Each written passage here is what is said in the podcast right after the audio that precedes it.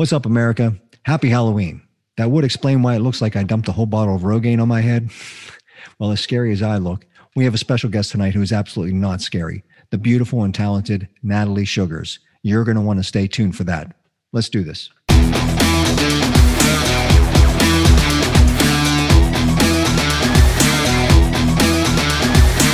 Blabberbrains. And welcome to the Halloween special of the Blabberbrain Show. Welcome back, everybody. And uh, we are your hosts, Michael Cadry over here, as always, and over there, the man in the the cowboy uh, attire there. Actually, I'm pointing the wrong way. this way here. Darn cameras. the big M, Mark Anthony. I'm already screwing up. I haven't even had that much to drink yet. So uh, I can't say anything with this, uh, the hair in my face. So, uh, first of all, you know, this is our Halloween uh, special. So I thought I would don an attire here. Uh, but it's probably hard to, to, to guess what I am without seeing the full effect. But uh, what, do you, what, what do you think? Who am I? I don't know, some idiot doing a podcast. well, that's a given, but that's not a, that's not a Halloween. I mean, no, no, I'm not Howard Stern either. Um, no, I was that was coming into my mind too. I have no idea. I am a mashup. I am I am uh, uh, Alice Cooper in chains. For the man in the box, welcome to my nightmare. How about that? There you go. So, um, I guess you know if I had makeup on, it'd be a lot easier to tell. But just got these sunglasses on, so I guess you can't tell. So bad. Here, I could I could put the cowboy hat on, and now I'm uh, uh, Travis Allison Chains Cooper. There we go. Something.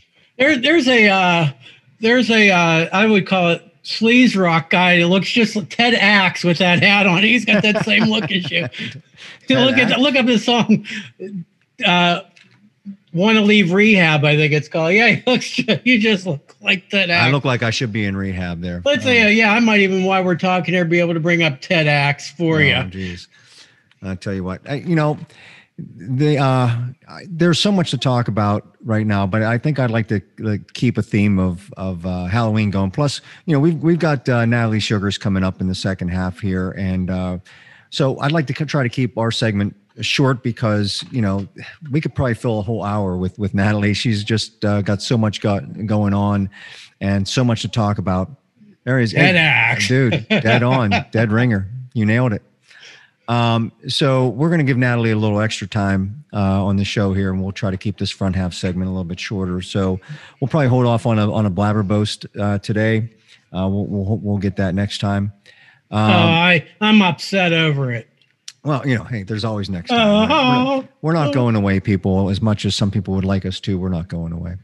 So, um, you know, I, I wanted to uh, probably just blab about uh, some Halloween memories. And uh, okay. one thing I thought that was always funny, and I cannot recall, and maybe I'm just recalling wrong, but did you and I ever attend a Halloween party together for as long as I've known you? Yeah, in fact, you were. I, I remember what I was, and I remember you were some sort of powdered toast man or, that, or well, cinnamon toast man. Dude, that, that was going to be my story because I, I forgot you were there at that party. Remember? Um, yeah, I was dressed up. I had I had like door glasses or painted like this. I had a big piece of foam underneath my my uh, dress shirt, and I had those platform shoes on. My hair was all greased I think I remember. Yeah, I do. I remember that now. But and dorky shoes and flood pants. It's so funny you mentioned that because I think the the funniest thing I ever did, and again, we're, we're dating ourselves, and I'm sorry, uh, but I think that we we have some older people watching our show. I already said admitted my age. Oh, no, I didn't. That's right. I have. I thought I've already admitted my age on here before. I guess well, I haven't. It, I think people can easily find that out. But anyways, it's not not important. But yeah, you know, we, we date ourselves when we talk about stuff, anyways. But you know, if though anybody who remembers the Ren and Stimpy show, there was a uh, segment on a few shows, uh, episodes called uh, "Powdered Toast Man," and it was just something totally ridiculous. He was a superhero that uh, was very gassy, but uh, I think it was voiced by Gary Owens or something. It was just one of the, it was just over the top, you know, powdered toast man type of thing. And uh, he was, it, you know, his head was a big piece of cinnamon toast, like powdered toast. And uh, I actually had to go. My mother worked at the time; she worked at Costume World, and I wanted. To, I just had this idea. I wanted to be powdered toast man, but I had no idea how I was going to accomplish it. So we went down to Costume World, and I'm looking around, I'm looking around, trying to piece together. I got this bodysuit, uh, which was totally ridiculous because it looked like I was naked. And uh, I got some underwear where I had a PTM on the underwear, just like powdered toast, man. I got some uh, from the costume world. I got some spats for my legs. I got some gloves. I spray, spray painted them blue. And but I needed some way to make the head. And um, I'll, I'll, throw I'll throw a picture of, of what it looked like uh, so everybody can see while I'm talking here. But the I, I found an old banana costume that was made out of foam rubber at Costume World that they weren't using anymore. And I'm like, okay, well, I'm going to make it out of that. So I I cut the shape of a toast out of the head. Uh, kind of uh, glued the the two sides together. Actually, I think they stitched it together there at Costume World because uh, they had a, a, sewing machine there.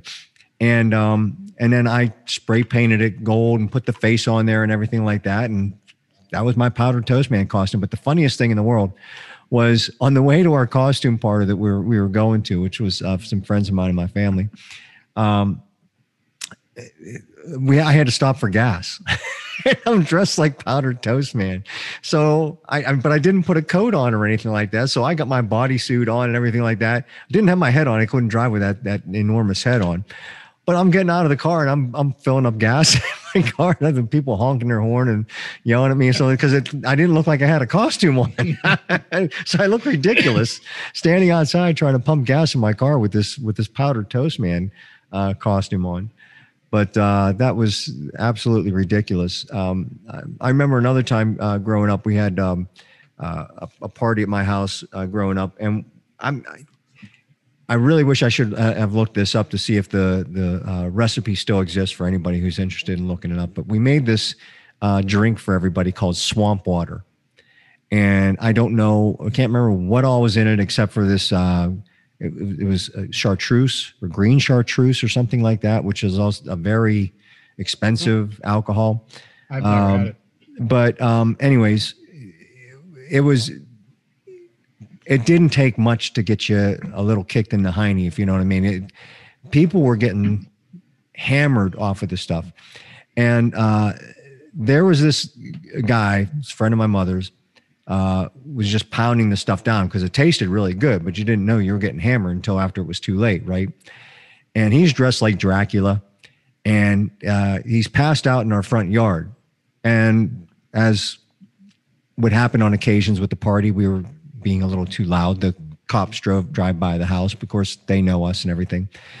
But the the the first thing the cops see is this guy in the Dracula costumes laying out in my front yard, all sprawled out, face down in my yard. and um, so the cops come up, and and me and my mother and a few of us come out of the house. We're trying to check on this guy. The cops are there and everything like that. And we're like, Joe, Joe, get up, Joe, you okay? And like kicking the guy. And finally, he turns over and goes, "You all right?" He's like, "Oh, swamp water." All he can moan out of himself. And the guy, and the cops are like, "Is this guy okay?" We're like, "He can crash here. It's fine. Whatever." Um, nobody's driving. Nobody's going anywhere. They can. They're all. They're all crashing here. Whatever. But um, yeah, just just some really memorable uh, Halloween parties at the time. What's what's one of your uh, favorite Halloween party memories? Jeez, I got to think about that one. Um, I can tell you which.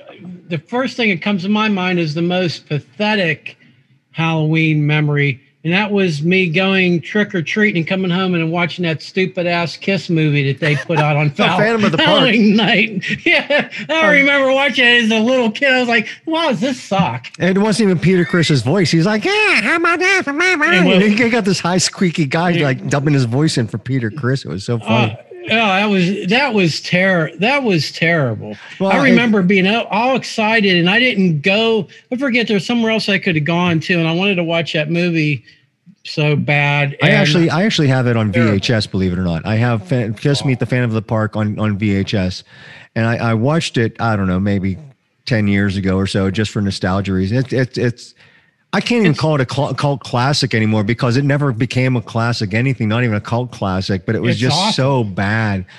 Um, eh, you know, and I, and growing up a huge Kiss fan, I was, I'm like, I'm watching, I was like, and the, the, the previews they showed on it kind of got you excited. Like, yeah, I want to see Kiss in this TV movie. It's like, it's cool. It's cool. It's cool. I watched it. I'm like, what the hell is this? yeah. I mean, even as a little kid, I knew it was really bad. I'm I sure mean- it's available out there on YouTube or something somewhere. You people got to look it up. If you've never seen Kiss Meet the Phantom of the Park and you want a good laugh, you, got to watch the the movie. If nothing else, for a good laugh, it was re- pretty ridiculous. Yeah, it's Kiss at its at its worst. Yeah, they had this evil sure. guy living under an amusement park that wanted to create, uh, you know, evil robot Kiss uh, to to take over the world, to dominate the world. But um, yeah, and and Kiss in, in all of their persona, you know, Ace was the Starman and all that. Yeah, but then he squawked. He didn't even talk. There was one of them that actually like made bird Yeah, that's all. That's he does. He, he was just like, rah, rah. but then Peter Criss had this like high pitched voice that like someone was like Yes. dubbing in or something like that. I, or maybe I'm mixing that up or something. I can't remember. It, it was. It's been too long. But anyways, it was. It was absolutely ridiculous. Um, but I think good for a cheap laugh. If you want to, if you've got nothing else to do, put in "Kiss Me, Meets the Phantom of the Park," and I think you'll you'll be highly entertained. And there's probably we're pissing some people off. Like that's my favorite movie of all time. I don't time. think What do you- so. I, I don't think there's one person out, out there that even thinks it's bearable to watch unless they're a little kid and or I don't know. Just want to see Kiss run around. I want to make a prediction that uh, our buddy Mark Petricelli probably loves that movie. So, Mark, I'm sorry if I'm if I'm dogging on your on your boys. Maybe there, we but, can uh, make it big. Maybe we need to start No, I, talking I, about I it. think we I think we need to reboot it. I think if we Yeah. reboot it, um, you know, Kiss is still around. We can reboot Kiss Meet the Phantom of the Park. I, I can, you know, probably beef up the script a little bit, make it a little bit better, and you know, have a better version of it. What do you think? Well, it can't be a worse version. No, I, that, is I. I would, I would assume any, I would assume anything we you would do to it would has to be an improvement. I can. mean, I, you you can be one of the ride operators, like pull, like starting people. on, Hey, put your hands down, kids. You know, something like that. So, anyways, yeah, no, that was absolutely ridiculous. But um, I'm not sure. Have, you found out whether they're having uh, Halloween and trick or treating around your place yet? Uh, they're still having it at my. Place. Yeah, my I mean place, they're so. having it here from the usual time on. It will be on Saturday from six to eight, and then from there, uh, a friend of mine's having a doing a having their bonfire. So I'm going to head over there unless it's unless it's raining. So yeah, it's just it's they didn't change anything. They actually announced it probably like two maybe two months ago, something like that. There's normal hours six six to eight. And then the next day, of course, it will be dark at five o'clock. Yeah, I mean, ridiculous. I, I know uh, uh, Senator Marco Rubio is, is actually uh, trying to get daylight savings time. At least somebody in Washington is trying to get daylight savings time changed to keep the hours during the summer, which is actually daylight savings time, permanent. Because who the hell wants it dark at five o'clock in the evening? Your mom. I Well, think she, your well, mom's she lives in a cave. people. She lives in a cave. Well, that's what I mean. Those are the people right, controlling What things. The difference does it, people. it doesn't matter to her whether it's five, dark at five o'clock or whatever. She she you know she doesn't doesn't leave her place and it's it's dark in her, her apartment. Who cares? I mean, it's bad enough that it's dark in our. I mean, it's already sucks as dark as dark as it is.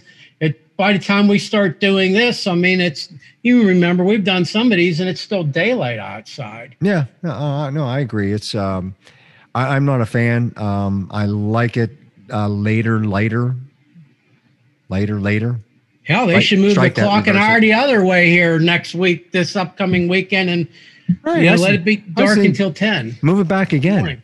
yeah, I mean, just let's keep it. I know they're worried about kids in the morning and all that, but walk on the sidewalk and we'll give them a flashlight. These flashlights now versus we were kids, you put these little batteries. they little have flashlights into on their their- phones. Yeah, Every I mean, kid that- has a phone. They can use a flashlight on the phone for crying out loud. We don't need it to be that that light in the in early in the morning.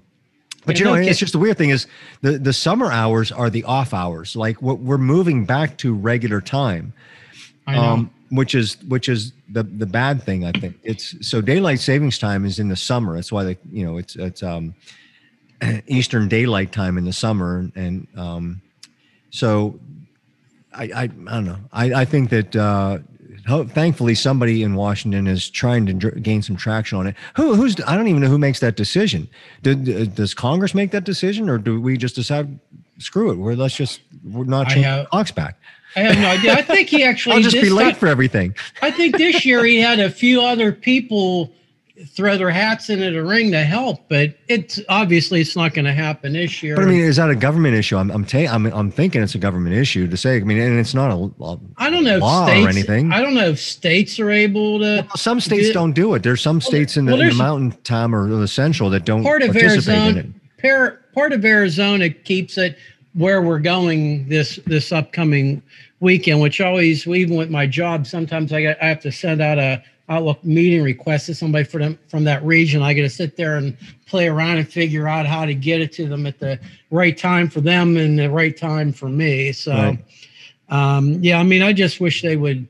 I have always felt that, and this Sunday will be depressing when it's when it's dark so early, and when it, you know, it is even on a warm day. Once it gets dark, man, does it get cold? You know. I, I know. I'm just not a fan. And I like to you know, you can move out of the cold and go down to Florida, but you can't move into another like place to make it lighter later. yeah, well, you have to go. You have to go right near, right near where the time zone changes. Changes. So maybe. you're sort of hanging in there. like there's parts of Florida, like when I when I in went the Panhandle, down, yeah. It, well, well, even not that, but years ago, I went, went to Florida and I was visiting my cousin and my aunt. My aunt was living in um oh, when I came over from Brian, Brian's, who was in Naples, it was crazy that it was because I just drove. You know, I was down there for for two weeks. I drove and it was staying later about a half hour more than it was up here at that at that time. So right. you got to get close to that time zone change. You don't want to be in it where you're going into the next hour, but you want to be near there, and right. that would probably be the move. I'm not well, going to do it, but that would, no. if I was, that would be, that would even be nice, even in the summertime. Well, I mean, that, you know, in, in the world full of uh, poll takers, they they should at least take a. poll. How about taking a poll of the nation to see who wants to keep daylight savings time oh. permanent? Uh, I would raise my hand. I would say me. I'm one of those guys. Uh, put me down for a yes all the old people wouldn't want it. They would they want to keep it where it was because they go to bed at seven o'clock anyhow. They don't want to go to bed when it's daylight, and they want to get up at five o'clock and they want it to be light. So I just feel like it, when, when, it, when, it's six o'clock and pitch black, I feel like I'm I'm like ready for bed already, well, and I'm I like, mean, you know. the, the shortest day. I mean, is it'll be dark the earliest on what is it december 22nd i think it would be or 23rd yeah, on the winter solstice right. and it's like a, it'll be a quarter after five and yeah. it's done Ridiculous. i mean it sucks i'm counting the yeah. weeks once we start getting closer 12 more weeks until it's generally like around march 10th march 12th that they're right. doing that they change it and i can't I can't wait. It's it's already depressing me thinking of it going into this weekend, and with everything the way that it is out there, there's not as much going on and yeah. doing that, and you know, I don't know. Well, whatever. And I'm gonna uh, make a change, baby. I'm just kidding. All right. Well, we'll we'll wrap up this segment here. Uh, also, you know, besides uh, Halloween, we got uh, uh the the dreaded election day coming up next week. So, uh, I just encourage everybody to go vote. And uh, if you've, I found out in Pennsylvania and other states, you've if you've already voted uh, by by mail and you have you're having buyer's remorse over one candidate or the other, you actually can change your vote in Pennsylvania and other yeah. states. So if you if you voted for Trump or Biden and you're thinking, wait a second, I made a big mistake, and you vote want to change that vote, vote Pazesky. He's uh, a much better uh, candidate. I'm, I'm I'm I'm on board with his platform, even though he hasn't officially announced me as his running mate. But I would back him up if he if he ever. Uh, oh, absolutely! If I win, you know what? I even put on Facebook. I even had a picture of my uh, mail-in ballot right in Pazesky. If you're voting for me, vote early and vote often. Yes, often, often. As I mean, look, people usually. I mean, come on. Let's just be honest. They cheat. Okay, you're filling out four or five ballots anyways. You might as well make one for for your regular candidate and four for the big M. Yeah, that's, right. Saying. Come on, people, help me out. Yeah, I mean, I figured you wouldn't want to be part of this whole thing unless I actually win. And exactly. What's, the, what's the point? Yeah. So what I'm going to be doing is I'm I'm doing a little bit of um, research, and probably the next day or so, I I figure I, a good campaign song that I could find somebody that will do my song, just like all the other big candidates. I think will be what I need in this next week to put me through. In fact, I'm going to work on it tonight, and I'll have it up on my Facebook page probably sometime tomorrow. And hopefully, whoever the artist is that I pick in their hit song, they're going to do it when I get when, when they swear me in in January. And what the hell, why I'm at it? We're going to, br- for the inauguration, we're going to have the whole Motley Crue, Poison, Def nice. Leppard, Joan Jett concert, and it will be on T- and it'll be on TV in stereo, no pay per view. It's going to be free for the country. Hey, I mean that's that. If you can't get behind that platform, what can you get behind? I mean, I I don't get it. You know, so uh, you know, there we go. And drink Sam Adams. Drink Sam Jacko. Adams, Jacko, pumpkin beer. or your your favorite red wine, whatever you got going. We wish Look everybody. TED Axe. we wish everybody a wonderful, uh, happy Halloween. Uh, if you don't have trick or treating in your area, then eat all the candy yourself. It's uh, Absolutely. I Still won't tell- buy. I won't tell anybody. And vote, vote, vote on uh, Tuesday the third, not on Thursday like some people tell you to do. Don't buy that stuff. It's Tuesday the third. Vote. And uh, for the Big M, Mark Anthony and uh, myself, we'll be back in a few minutes with Natalie Sugars, everybody. And you're going to not want to uh, miss this, so stick around. Blabberbrains. And welcome back to the Blabberbrain Show Halloween edition. We got with us now the absolutely fabulous Pittsburgh icon herself, Natalie Sugars. Let's give her a round of applause. We're gonna we're gonna cue a big Hey. applause there. All right. Well, if you are have been living in uh, inside of a box, if you're a man in me. a box, uh, as per my mashup costume here. Um, Natalie is uh, very well known around these parts here, Pittsburgh, and outside of Pittsburgh as well. But uh, for those of you out of town and uh, living in a cave, Natalie is uh, a national recording artist. She's also an actor and a model, including three stints with Maxim magazine. She's a spokesperson. She's a social influencer. She's uh, she has her own uh, show, uh, Nat Around Town, and uh, a fellow wine enthusiast. Eh? Cheers, right? You know, and also a lover of cigars, uh, which is right up uh, mine and Mark's alley there. So, Nat, it's uh, first of all great to have you on the show. You you kind of uh, you know. I don't want to say we're, we're raising the bar here with having you on the show. We've uh, we've had some good guests, but you know we're raising the bar here having you on the show, so we really appreciate that. Um, Just, Oh, you know, Nat- Thank you. I mean, Thank we go, we go, we, oh, it's our pleasure. Trust me.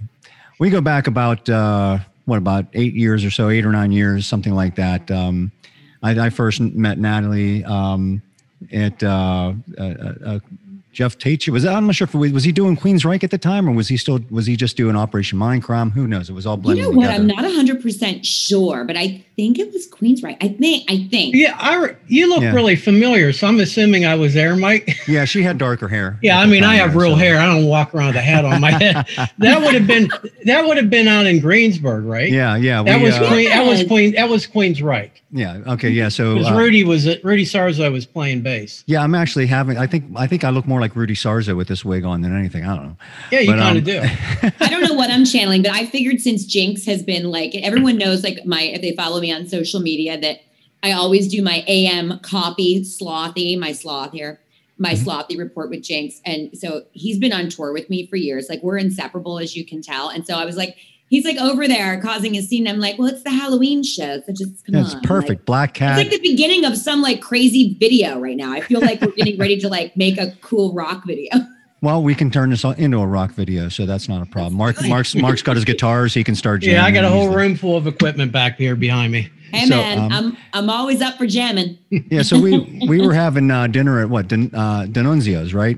Or Nun, Nuns, Yes. Nunzio's. It was Denunzio's. Denunzio's. It's, Um, my great my great friends at Denunzio's, which is a, a fabulous family restaurant out in Westmoreland County, and yeah, we were at the one in Jeannette, but of course there's uh, there's one in Monroeville, and then there's one at the Latrobe Airport, which is my hometown.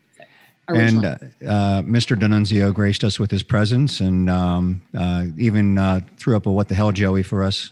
Uh, if, for those people who don't know the tag, uh, "What the hell, Joey," it's it didn't quite catch on the way I thought it and hoped would. Especially with uh, Mr. Denunzio, I thought maybe it would start to catch on, but who knows? There's still time. there's always time, and he's always up to shenanigans, Yeah. or as I like to say, shenanigans. oh, there you go. That's perfect. Right? So uh, yeah, I mean, I don't, I really don't know where to start with you, Nat. There's so much to talk about. I, you know, we probably need to dedicate two hours to you, but um, Oh, you know, gosh. but you you talked about Latrobe. Okay, that's or do we say Latrobe? I mean, I, if you're from there, you say Latrobe. I mean, whether it's correct or not, I say you do as the locals do if you want to really like be like a local. And you know, it's kind of like when you, when I was I, I was actually in Melbourne, Australia, and they don't say Melbourne. But I think it's hysterical when I when I'm here in the states and I'm talking to people and I'm telling them about like some of my experiences, especially like during like the wildfires and stuff that was going on over there. And I said, oh man, loved Australia. And I talk about uh, I love Melbourne. Melbourne's a great city. They're like, oh, you mean Melbourne? Right. I'm like, I'm sorry, were you there? You know, and that's what like I say to people about Latrobe. It's like, dude, like don't correct me. I grew up there, you know. Well, it's, it's kind of like uh, like if you don't say Louisville instead of like Louisville or whatever, if you don't say Louisville, Louisville, Louisville, Louisville, then you're saying then you're saying it wrong. That's right. So, anyways, uh, yeah. So, you know, there's there's so much about your history, and even in Latrobe, Latrobe, that uh, they even included you in uh, the Icons of Latrobe book. So why don't you give everybody a little rundown, first of all, um, about the invite to be involved with that uh, and who all you are graced with. I mean, I've, I've seen the, the edition, but uh, why don't you let the, the viewers know who all uh, you were in that uh, edition with? Well, I was I was truly honored to do it. I feel I feel like I should like like I should like get, get rid of like some of the costumes. There you so go. That's like, fine. People That's in fine. the eye. Yeah, and so they can say, get a good look at your face. There you go. Yeah, right. Exactly. It's like I'm all I'm all I'm all gussied up. Um, you know, it was a huge honor to have been asked to be in that book, and the guy that uh, that was the author of, of that, he's an amazing teacher out in Latrobe uh, School District, and he called me and said, "I want to put you in this book," and it was for every accolade that I had accomplished up until it was actually it was it was the year or two years before I even did Pittsburgh's 50 Finest. And that was like 2016. Right. So everything after that, from being like the celebrity performer for the Steelers Style Show, from you know my my stuff with all that, all of that stuff came later, you know, and and everything else I've been working on the show. So this was everything pre all of that. And I thought, Right. are you, is this a crank call? Like, really? Are you for real? And I was just completely honored, to be honest with you. And they did, they put me in there. It was the uh, 200 people out of the entire history of our little city, and including uh, the likes of Fred Rogers and Arnold Palmer. Yeah, I mean that's some great company right there. I mean, if they only had the, the, the three of you in there, I think that would be a good company. I mean, uh, Arnold. I mean, what can you say about him? He's uh, you know one of the greatest, if not uh, you know top three of all time. Uh, and and Fred Rogers. Uh, if there's a person on this planet that doesn't love Fred Rogers, I think that you belong in hell. Personally, Yeah. that's just my personal view. That's my personal view. Yeah. So uh, also your your your uh, your alma mater, your high school, uh, gave you a, a nice little gift as well. Why don't you talk about that? Uh, they they uh, were honoring you um, by surprise. Also, was well, I don't know if it was a surprise, ape, but it was a surprise when they gave you the message. It really was. It was. It really meant a lot, and there's a lot of backstory to why uh, to why it meant so much to me. To be honest with you, and there was an incident that took place. I mean, I, I had a I had a really uh, not so easy upbringing, and you know, I've been I've been letting people in on that on some different interviews that I've been doing, and I've been sharing my story for the first time ever in this last year, and you know so i grew up there and i i grew up on the other side of the airport. I always say it's like you got the city of latrobe and then you got past the airport right? Mm-hmm. And it's like i was i was out that way in a in a single wide mobile home. My parents they fought like hell you know and they had a, a, a just a terrible marriage. And and it was very physical it was very verbal. And i was this little wee thing and i got kind of I was like the ping pong ball, you know, and people Mm. don't mean to, but they will bring you in like she's right. No, tell him he's wrong. You know, it's like what, what? you know, and and so I didn't really have peace with that. And when I was little growing up, I was always bullied because a I lived in a trailer, and I was little and tiny. And then all of a sudden, you know, you got, you know, so I never had peace there. And so I found peace in music. And so that's why I, I turned to it, locking myself in my tiny little bedroom that my little single bed had to be cut in half to even fit in. Oh, that's how wow. like tight this was, right? and uh and I would watch all these people, you know, everyone from Elvis Presley to Mick Jagger, Tina Turner, and then Madonna, Janet, and then later on, you know, with Dick Britney and everything when I was in high school. And and so I, I would just lock myself in my room and, and dance and sing for hours and hours. What I didn't know, I was honing my craft, but I was Right. just escaping, you know, finding solitude and, and positivity through the world Entertaining yourself too.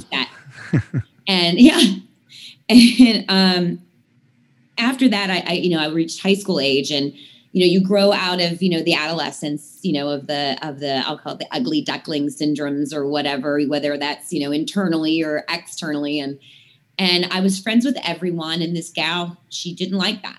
And she had a lot of reasons uh, to, I guess, be jealous of me in her own mind. And it later came out in court as she was charged with a felony and two misdemeanors because she attacked me on school property when I was 16 years old. Wow. She broke my jaw in three places. She broke my nose. She broke a lot of teeth. She um, caused enough havoc on my face, uh, which every blow was to my face. And uh, my jaw was wired shut for eight weeks. I was in the hospital.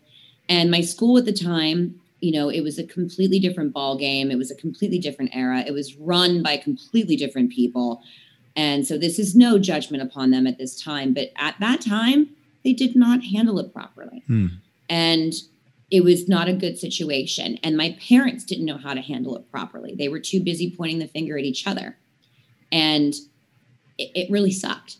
And i hadn't been back to that high school um, since the day that that incident had happened. And of course, we all know, like from getting to know me a little bit, I, I went on to do a lot of other stuff in the interim. But last year, I got this call to to come back to the high school, and it was the pep rally, and you know, it was the entire gymnasium full of these people and and the wonderful people at the Latrobe Airport. I mean, I got taken up in a helicopter, and then I went to my high school, and I got to come in and be honored during during the pep rally, and. Mm feeling the energy of all those kids and and being back there after all this time i think one of the most beautiful things in life and why god put us here to begin with is to experience those moments because those were things that, from the triumphs that we got to live through and have to overcome and because we got through it that natural pay it forward come full circle reward and that was my moment. I mean i've played on some huge stages. I've got to do some pretty cool stuff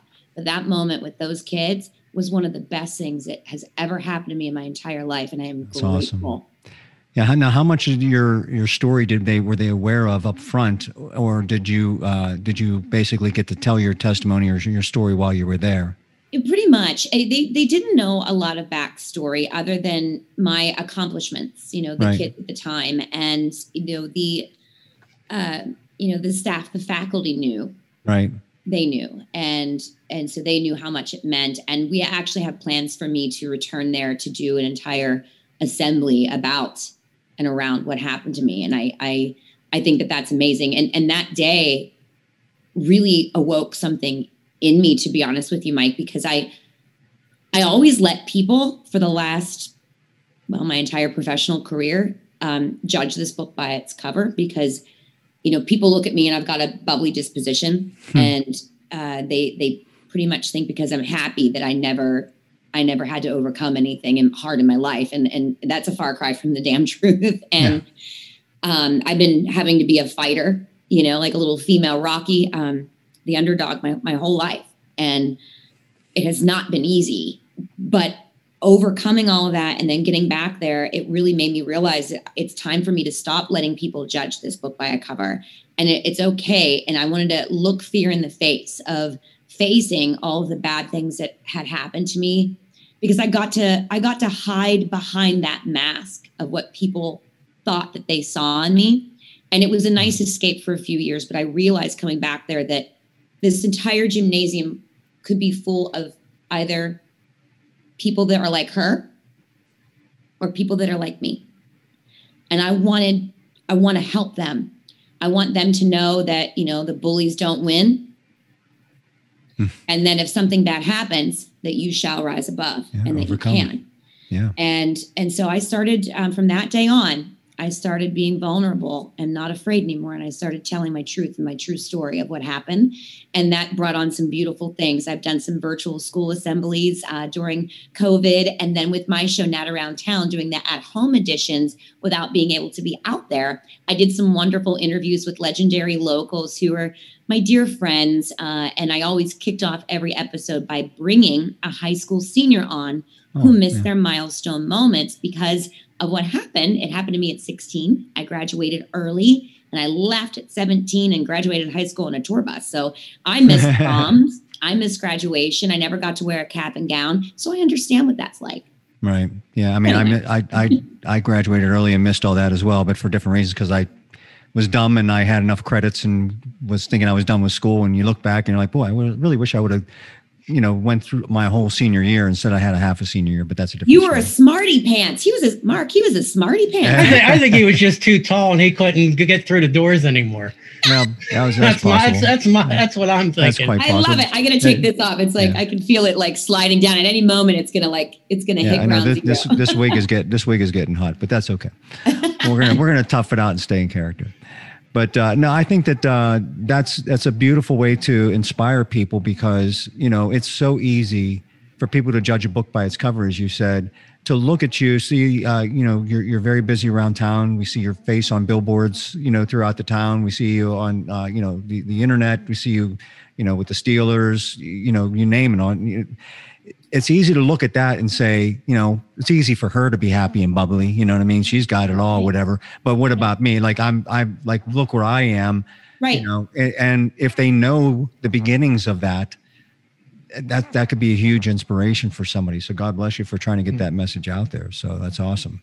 Thank you. I really appreciate that. And it is really the truth. And I I mean, hell man, we're no none of us, I mean, from whatever whatever level. I mean, I've been blessed.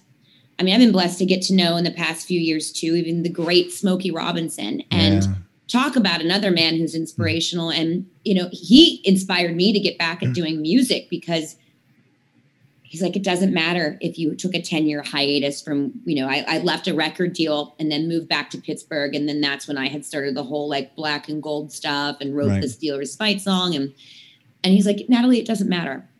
It doesn't matter if you're not 17 anymore, you Right. know, and, and you can, you can do this. And it's about, it's about making a difference in the world and what you leave behind. And I thought, wow, man, like he's, he's right. Yeah, it doesn't really Right. matter how it doesn't matter your age or where you're where you're even starting from Yeah. or, or continuing. You you haven't written the words the end, right? So as long as you haven't written exactly. the and that's what Your I said. story's Okay, going so on. I'm, I'm I'm stripping down to my to my to my next my next my next costume because I can't put it on on top of this one. So that's okay. We'll, so we'll stay, I we'll stay to wear live. this shirt. I had to we wear are this we are shirt. always live here, people, and we, we'll catch everything. So exactly. So I had to wear this shirt. I and I have you know, so I live by this because I'm like, man, I'm gonna go on a podcast with two dudes, which everyone know, who knows me, like I'm probably more like I'm I'm I'm such a I'm such like one of the guys, you know what I mean? but I had to wear the I had I found this in the archives of my closet, and it's like whatever boys do, girls can do better. well, that's been proven time and time again, right? And especially yeah. But you know what's great? I got this shirt because I wore it in. Um, it's when we threw my photographer in Charleston, South Carolina, when we threw his bachelor party because his wedding party was me and my other model friends. Because Right.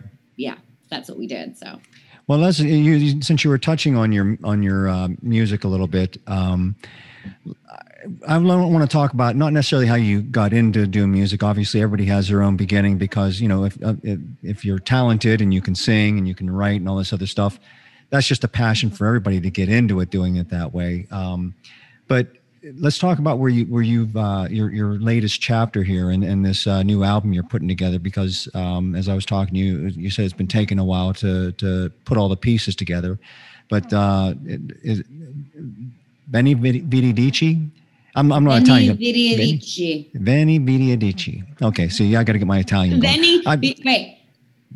Venni Right. Vidi Vici. There you go. And uh, which translates to something about loving life or something like that. Not loving life. What is it? Living life. I came. I saw. I conquered. I conquered. Okay, there you go.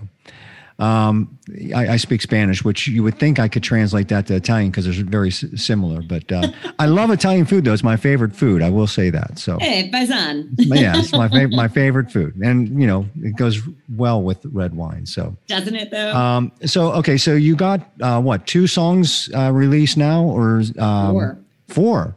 I did Um, four. okay, okay, so name them. You got "Cry Like Memphis," Cry Like Memphis is the latest one that I just released. right? You Uh, got before that was Red Light, okay. You got um. Go ahead. Arcadian, Melt Away, and then Right. my first one was Burn It Down. Uh, I remember Burn It Down. I remember when you released that.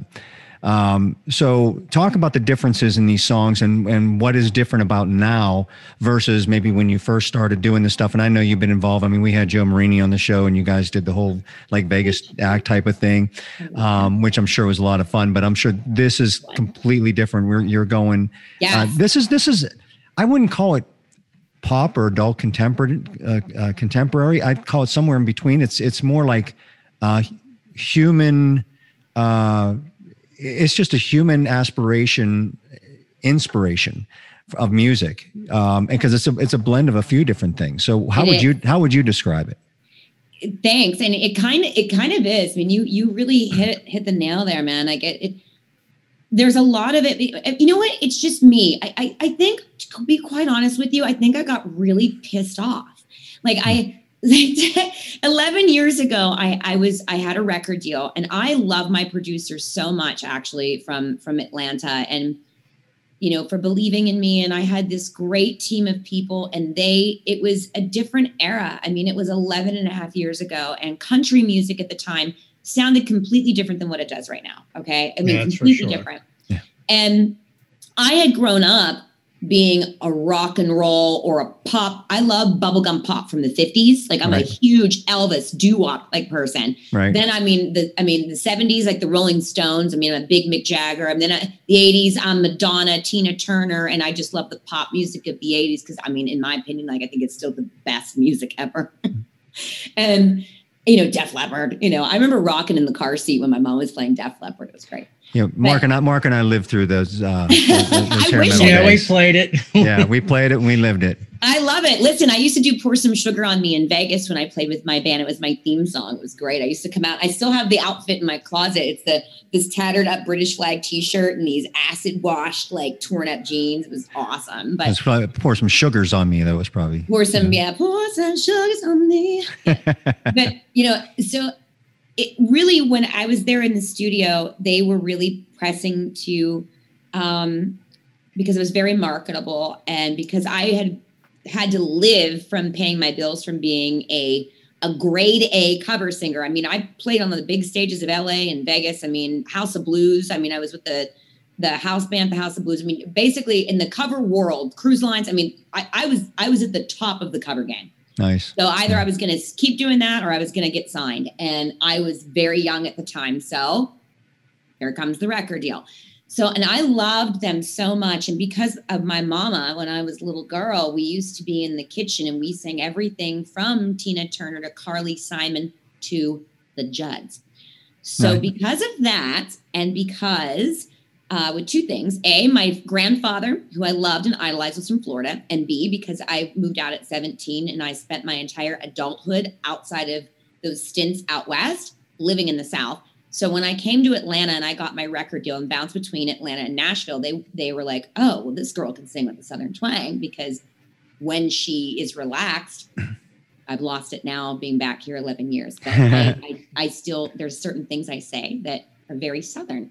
Right. And so anyway, they're like, let's make her and shop her to be the younger, sexier Shania Twain.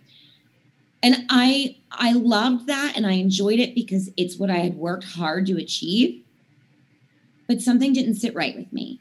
But that's where Cry Like Memphis came to me because it was a song I actually did not write. It's the only mm-hmm. one on my album that I did not write, but it spoke to me because of my childhood idol that I when I heard it, I just was sobbing and I had to do it. But so I had this entire team behind me, and it was like that movie. It was like Forrest Gump. It, I call it my Forrest Gump moment. It was like I was running, I was running. You know, I had been, you know, from 17, I had been, you know, House of Blues. I had toured up and down the East Coast. I had done cruise lines. I was in Vegas. I did LA.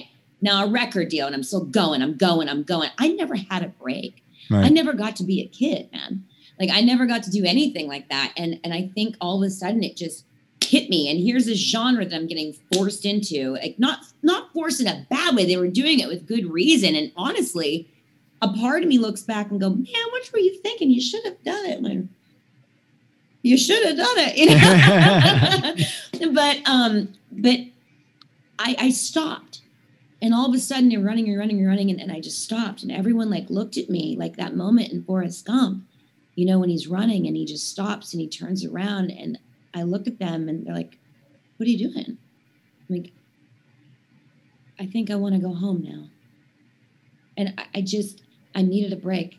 Right. And I took, I, I, I actually flew back to Pittsburgh and I showed up on my parents' doorstep on Christmas Eve unannounced. I didn't even own a winter coat. I had to stop at the Marshalls that was in the waterfront and pick up this horrible. It was Christmas Eve, so there was like nothing left. It was this powder blue. I wish I would have kept it. It was like fur, and it was like powder. I called it like Powerpuff Girl, like I ah. was like a Powerpuff Girl.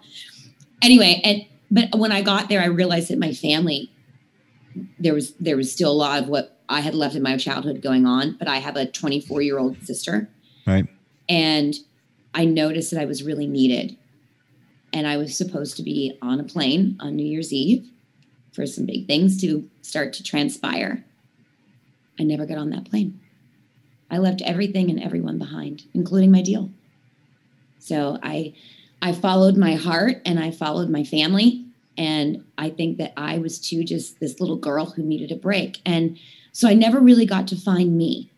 So coming back full circle to what you asked, Mike, and I'm sorry for going on a tangent there, but no one It's a ever talk show. You talk. You talk. but I uh so when getting back after this and after like Smokey said those things to me, I thought, all right, damn it, you know what I'm gonna do?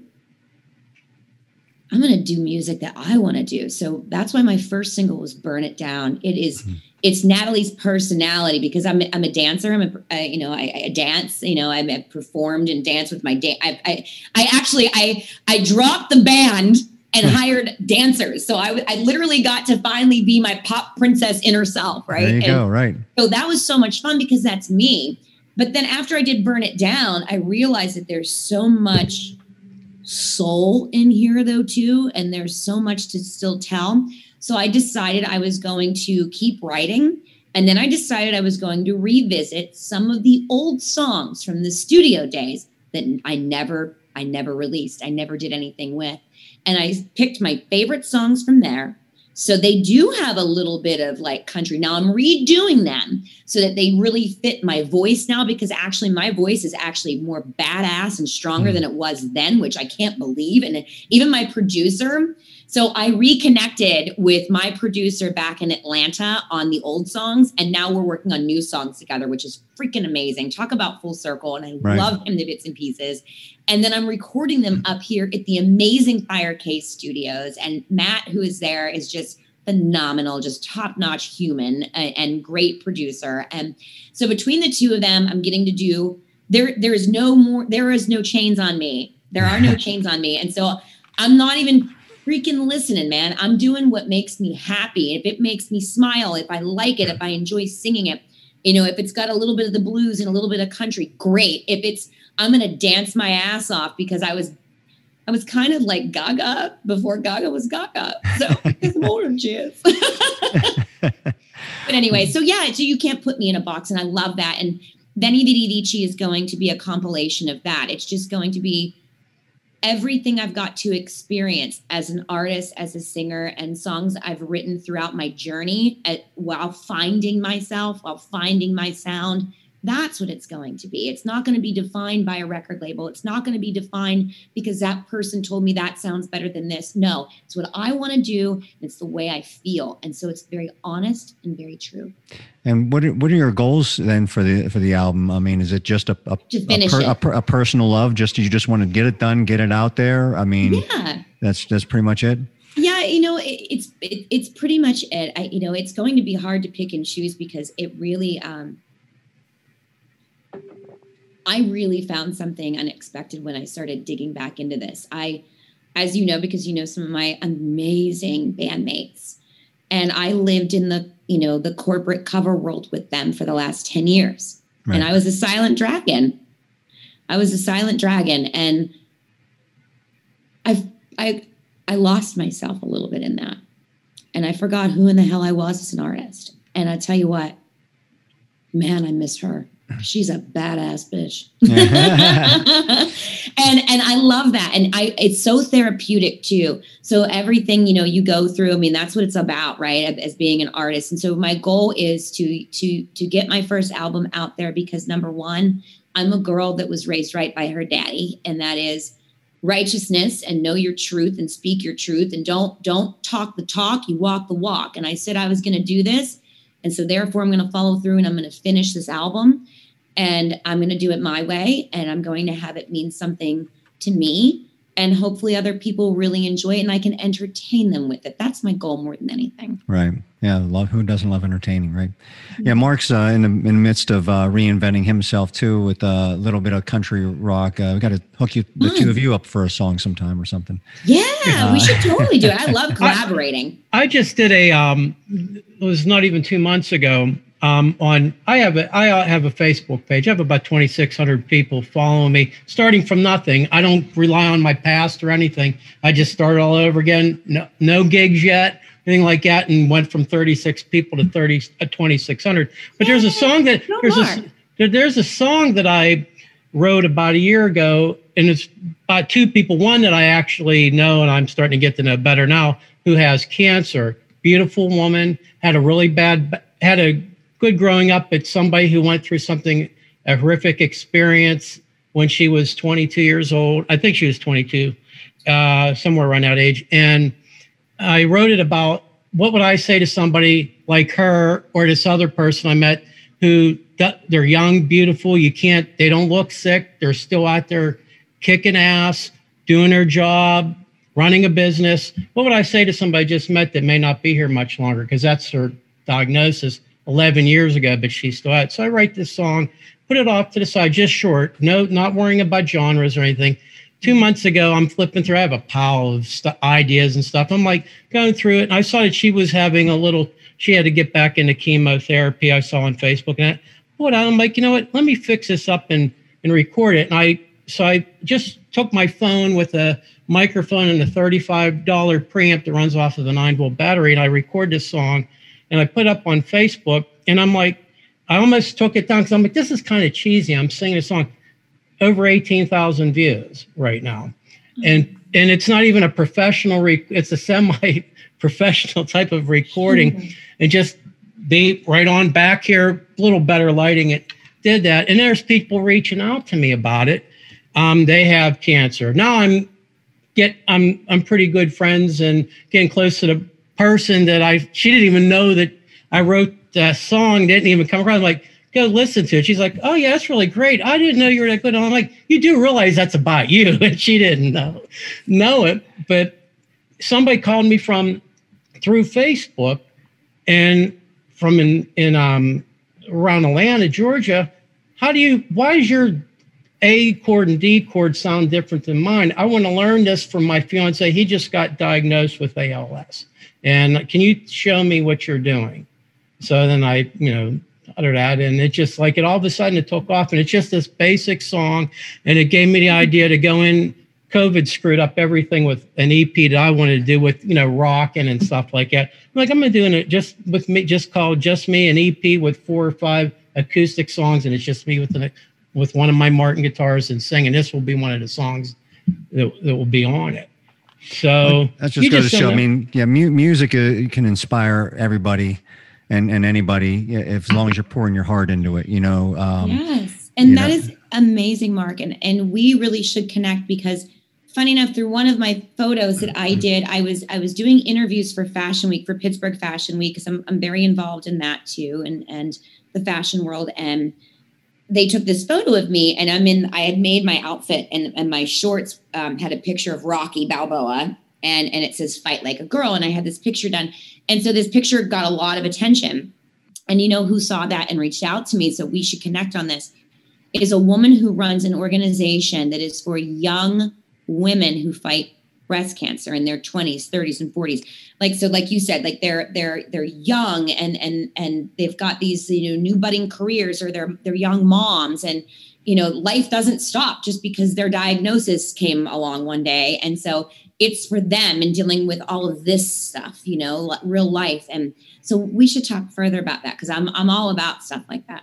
So. yeah and it, it's nothing i've never done anything like that before. I've i mean i'm usually a guy that a lot of my older stuff, I could scream into a microphone like a Chris Cornell or something like that. But, you know, for me to sit down with just an acoustic guitar and play and sing, I haven't done a lot of that. Mike's known me for years. I didn't even own an, an acoustic guitar for most of my life. So now I have some really nice ones. But when this whole thing with this whole lockdown, I started Yeah. mon- monkeying around. I put up the first thing I do. I I do a version of um, Little Red Corvette with acoustic guitar, and all of a sudden, fourteen thousand people have watched it, and seventy six have shared it, and it just kept. And and I so for so I'm just.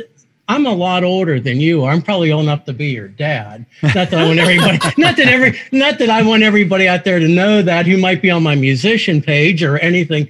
Snorted. That made me snort. That was good. yeah, I'm I'm going to be 55 years old come January, so I'm pretty old.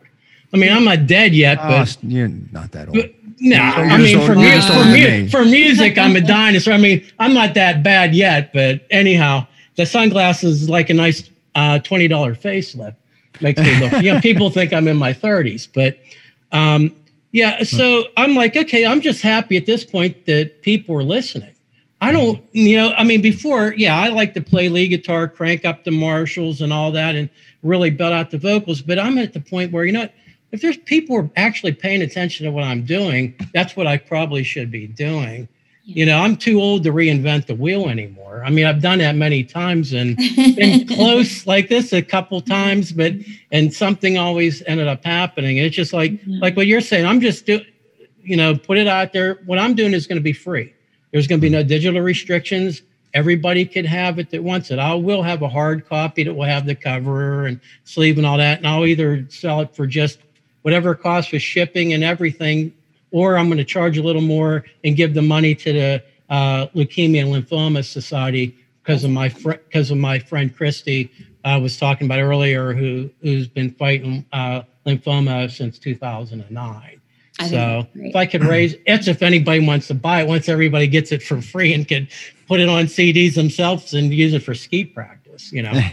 Stop. I mean, you can do it. I don't care what you do. I'm just handing it off anybody. Just give it to anybody. I don't care what you do with it. Listen to it and and uh, Well, since you're a Cape Crusader, I'm putting it on. I'm, I'm whipping it go. out. The, the famous, the famous Nat Cape. Are we ready for it? There's super nat. There you go. The black black and gold super nat cape. The black and gold Super Nat Cape. Well, let, let's let's talk about that because besides the, the you know the singing venture you had, you you've also been kind of uh, become to known the the black and gold girl uh, uh, all, for a couple of different reasons. Uh, a, you wrote a a, a Steelers uh, theme song or fight song, and and uh, hosting one of uh, their their fashion show. Why don't you talk a little bit about being being the um, the black and gold girl? The I I don't know. When we, can we say unofficial or official? It- but there's a- there is no official, so I'm going just to say W official, the official. Mike. black, Nobody's yeah. going to check it Right, out. Let's just ride with As official. as far as we're concerned, you're the official black and gold girl of Pittsburgh. So why don't you tell us a little bit about that? it's it's you know what's crazy it's how the media kind of dubbed it as you know uh, from a long a long long a long long time ago it feels like a long time ago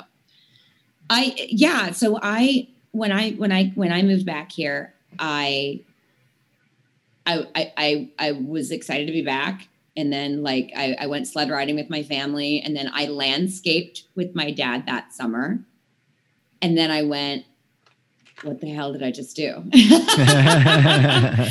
like, I'm like, wow, like I, I'm like in this whole like foreign world, you know what I mean? But it felt great to be back around some of my old high school friends and stuff like that. And so what happened is that I was I to, to keep my chops up, I had joined a, a really, really great and fun cover band here called Mercedes. And I really love those guys. They were they were really sweet. The the female fans, um, there were some that were really nice to me that I'm still friends with, and then there were a lot that were really mean to me. Mm.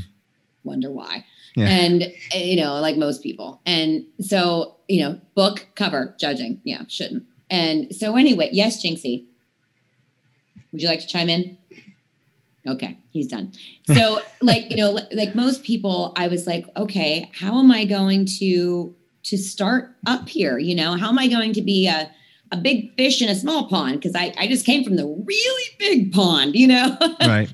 and they were shopping me to to Sony. To Sony. I mean, I had a record deal and I was being shopped to Sony. So that's that's a big deal. And so I come here, I'm keeping my chops up and singing this cover band. I, I like I said, I, I was like working different jobs. I had landscape with my dad. I would I've been here for like six months. I'm like, okay. And we were down at the Lloydsville Fire Hall. My high school best friend and I, Becca, and we were having a couple of Rolling Rock beers. Hmm. And I wrote I love black and gold on the back of bar napkins. And I knew a lot about football. My grandfather, they called the Gator, right? And Right. Florida Gators. and then, you know, so between him and my dad growing up, I mean, I mean, in, in Latrobe, it's almost like mini Texas. It was Right. all about, you know, um, faith, family, friends, and football right. right Yep. and so i was forced i was forced to watch this and, and learn about this and then because i knew a lot about it then it kind of became fun i was like okay so i knew enough about about it about the players the positions you know you know and and and more than anything it wasn't even so much about that because i had been on tour and been all over this world literally i knew that people loved the city of pittsburgh as well as two different things here two different subjects pittsburgh the city and our football team Right. but they love them both. Okay. And no matter where I was, I found people that when they found out where I was from, they loved me, even if they had never lived here or been from here. And I thought, hmm, interesting. Light bulb. And I used all of that and I wrote this song. The song ended up um, going crazy all over the radio. It was a spoof on Joan Jett's I Love Rock and Roll. It was I love black and gold. You know, it was just very fun. And so anyway, so that was really great. And I got to play at the AFC championship game against Baltimore. I almost took on and got into a huge fight with a Baltimore Ravens. Nice. Yeah. Wouldn't we were been fun? loading in and they I had this like it's amazing. It's in my closet. Like I can't even fit like an ankle into it now. That's how tiny I was when I moved back here. But uh it was like the cutest thing. I'd like Steeler patches on, on my butt. Like it was like it was really cute. And this it was getting off the bus at gate C and they're like, What are you there, cheerleader? I'm like, we don't have cheerleaders. You know, I was so mad. We don't need them That's right. you know anyway so that was like a lot of fun and so from there then a lot of things you know transpired from that but what's really cool is um, I, I got to do an episode and co-host an episode of the Jerome Bettis show, the OT with the Bus show with Albie Oxenreiter and my my buddies, Albie Oxenreiter and Richie Walsh. And I just talked to Richie a little bit ago um, about it, doing cigars and stuff with him and Yep. and catching up because it's been a hot minute. And and Jerome, right? And Jerome was great. And so we did this bit on the whole black and gold girls thing.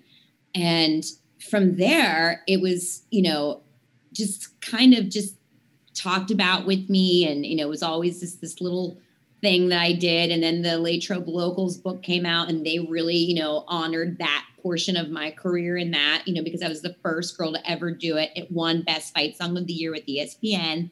That was cool. Yeah. And and then from there, I was I was literally I was I was sweeping. I'll I'll, I'll use a Pittsburgh term, sweeping. I was sweeping my kitchen floor on like a random like Saturday afternoon, and my phone rings, and it's it's this phone number that I didn't have in my phone, and I answered, and hi, honey, it's Greta, and it and it was Greta Rooney, and and Wow. so they had me rewrite the song so that it would be evergreen, no players in it, and and something that Smart. would, you know Yeah. you know really last. And I had already been working on that with the one and only the amazing Joe Monroe, one of my best friends. I just love Joe. I mean, um, I'm- my family, you know, my biological family. Clearly, there's been some ups and some downs there. So my band family, I have always latched on to. So Joe Monroe, Joe Marie, Nick DiBattiste. Nick DiBattiste is my emergency contact, my guitar player. He's my Right. literally. If, if you go in, like if something happens to me, I'm in a car accident tomorrow. It's called Nick DiBattiste right.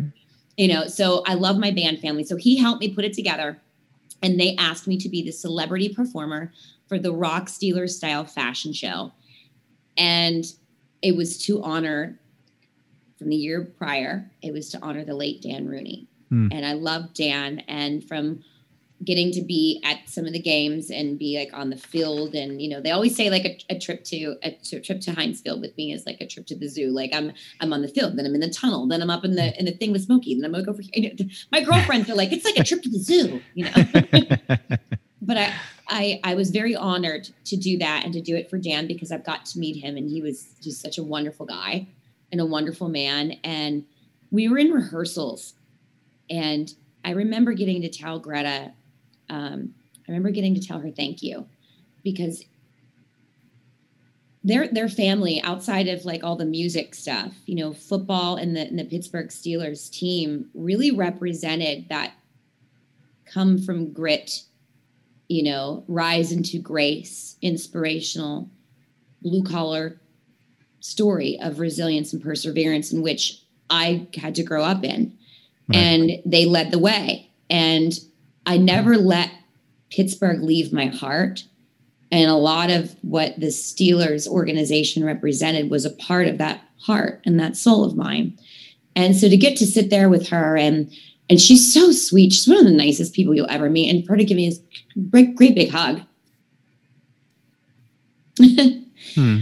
It just it was really beautiful to get to, you know, to say thank you because her family really inspired me to keep going and to do all those things, to be like them. And, you know, I explained Pittsburgh to people, you know, who love the Steelers. I said, you know, um, you know, to bleed black and gold, I, I said it means more than than than just the game of football. It means overcoming. It means resilience. It means perseverance. It's it's a way of life. I mean that the way that our team came along in the 70s and saved our asses as far as being positive and having something to look forward to when all else around us was falling down. And I mention this because life is that way now, and we're 6 0. Just saying. Mm. So, God is a football mm. fan and he is a Pittsburgh Steelers fan because when times are low in Pittsburgh and the world and things are looking grim, Amen. Anyway, but I, I, got to do that, and I got to be the, um, the, celebrity performer for that, and it was it was so great. And I got to do it with Santonio Holmes, who's such a great man, right? He's right. so much fun, and and Jerome. And the best thing is we're backstage. This is really great. So we're backstage. We're getting ready to to kick off this show, and you know, and they were all like, "Okay, Natalie, like, this is a really big moment. Like, you know, no pressure. It's just Art and Greta Rooney saying, Natalie, we need to get everybody up, get them all up."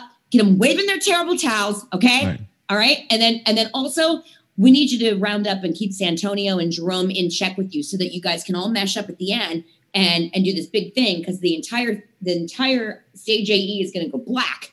And then behind you is going to be this big, you know, the Irish cloverleaf for, for Dan Rooney. Right. No pressure. No. On the spot choreography. Yeah, none. and so I'm backstage and I look at Jerome and I'm like, well, well, well here we are again, you know, 10 years later. And he's like, ah, you know, he's the sweetest. And what's so funny is so Jerome, you know, knowing and, and remembering me, he knows the words of the song. And it's so funny nice. if you watch the video, right. Jerome starts to get into it yeah. and he's like singing the song. And you like watch me like very casually. I got Santonio rounded here. It's like herding cats. I've got him here, right? And I'm like, yeah, and I love that and gold. I'm like, over.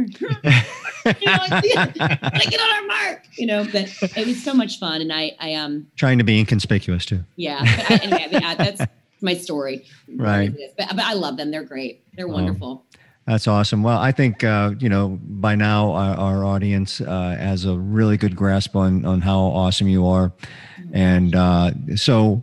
I, I, you know, you still got a lot of stuff going on. So uh, why don't we promote a few things you've got coming up? And uh, and yeah. we'll, we'll, talk about that. And um, you know, if you want, if you have any, uh, if you want to promote any uh, social media, we usually throw up your your social media tags up there. So, what do you got coming up next? You got you got a few events coming up, I know, especially for Halloween here and, and beyond. So, uh, what do you got? You. I do. There's a lot of new stuff in the works. I mean, of course, I've been a very proud um, spokesperson for the Pittsburgh Dental Spa. You see my big beaming face alongside the Parkway, and yep. I've been off of it for like the last eight months or six months because I've just been so busy. I haven't had time to get with them to do a new one, but I have now. And so we're going to do a big get your smile on campaign. So look out well, for that. One, one of them you were hiding in the, the, the, trees, weren't you at one point in time? So maybe they didn't know it was you or something. Yes. Are, it's like, are you hiding from the dentist? you know, do you know what's funny about that, Mike? I took that picture in the tunnel of PNC Park. Oh yeah.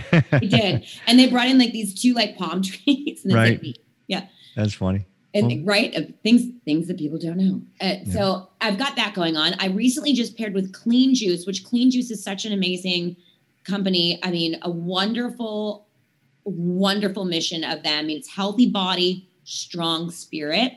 So I, I love them. I love getting to you know to me it's it's you know healthy body and healthy mind is really important especially in crazy times like this and stressful times. So Um, so I love Clean Juice. So I'm very excited to be kicking off all the campaigns with them. I most recently um, paired with the CBO, which is the Caribbean Baseball Organization. Yeah. And I haven't even, this is like going to be the first little teaser of this. The official press release has not even come out yet. So Um, we're breaking Uh, news here on the Blabber Brain it Show, is everybody. breaking news. And so everything I just talked about about loving Pittsburgh, right? It goes beyond the football team.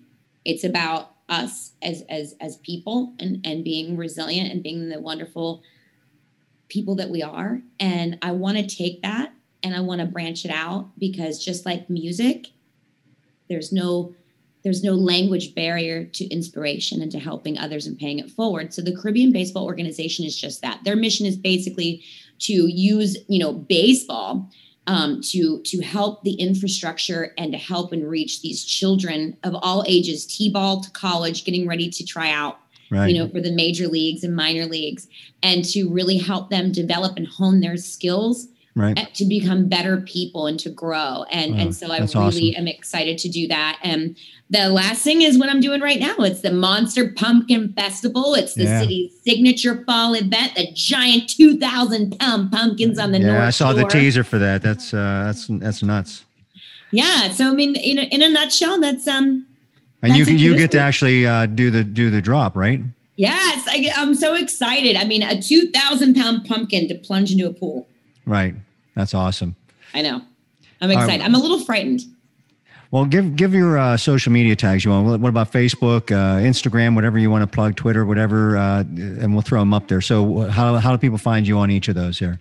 So I, I've got my my fan page on Facebook is Natalie Shugars PGH. So at Natalie Shugars PGH, Right. and then it's at N Shugars on Instagram. And then of course, you know, my website is Natalie Shugars with an H, S H U G A R S dot com. Awesome. Well, Natalie, I tell you what, this was a, a great chatting with you, and and uh, again, thank you so much for coming on. And uh, you know, we wish you nothing but the best with your with your career and uh, you know everything that that you want to get involved with because you deserve everything that you got coming to you. So, Absolutely. and we and we we know that's going to be a lot of great things. So, God bless you. And um, you know, hopefully we'll we'll talk again real soon. So. Uh, for the big M over there, Mark Anthony, and for Natalie Shugars, uh, this is Michael Cadry and the Blabber Brain Show, and we'll see you next time, people. Thanks, guys.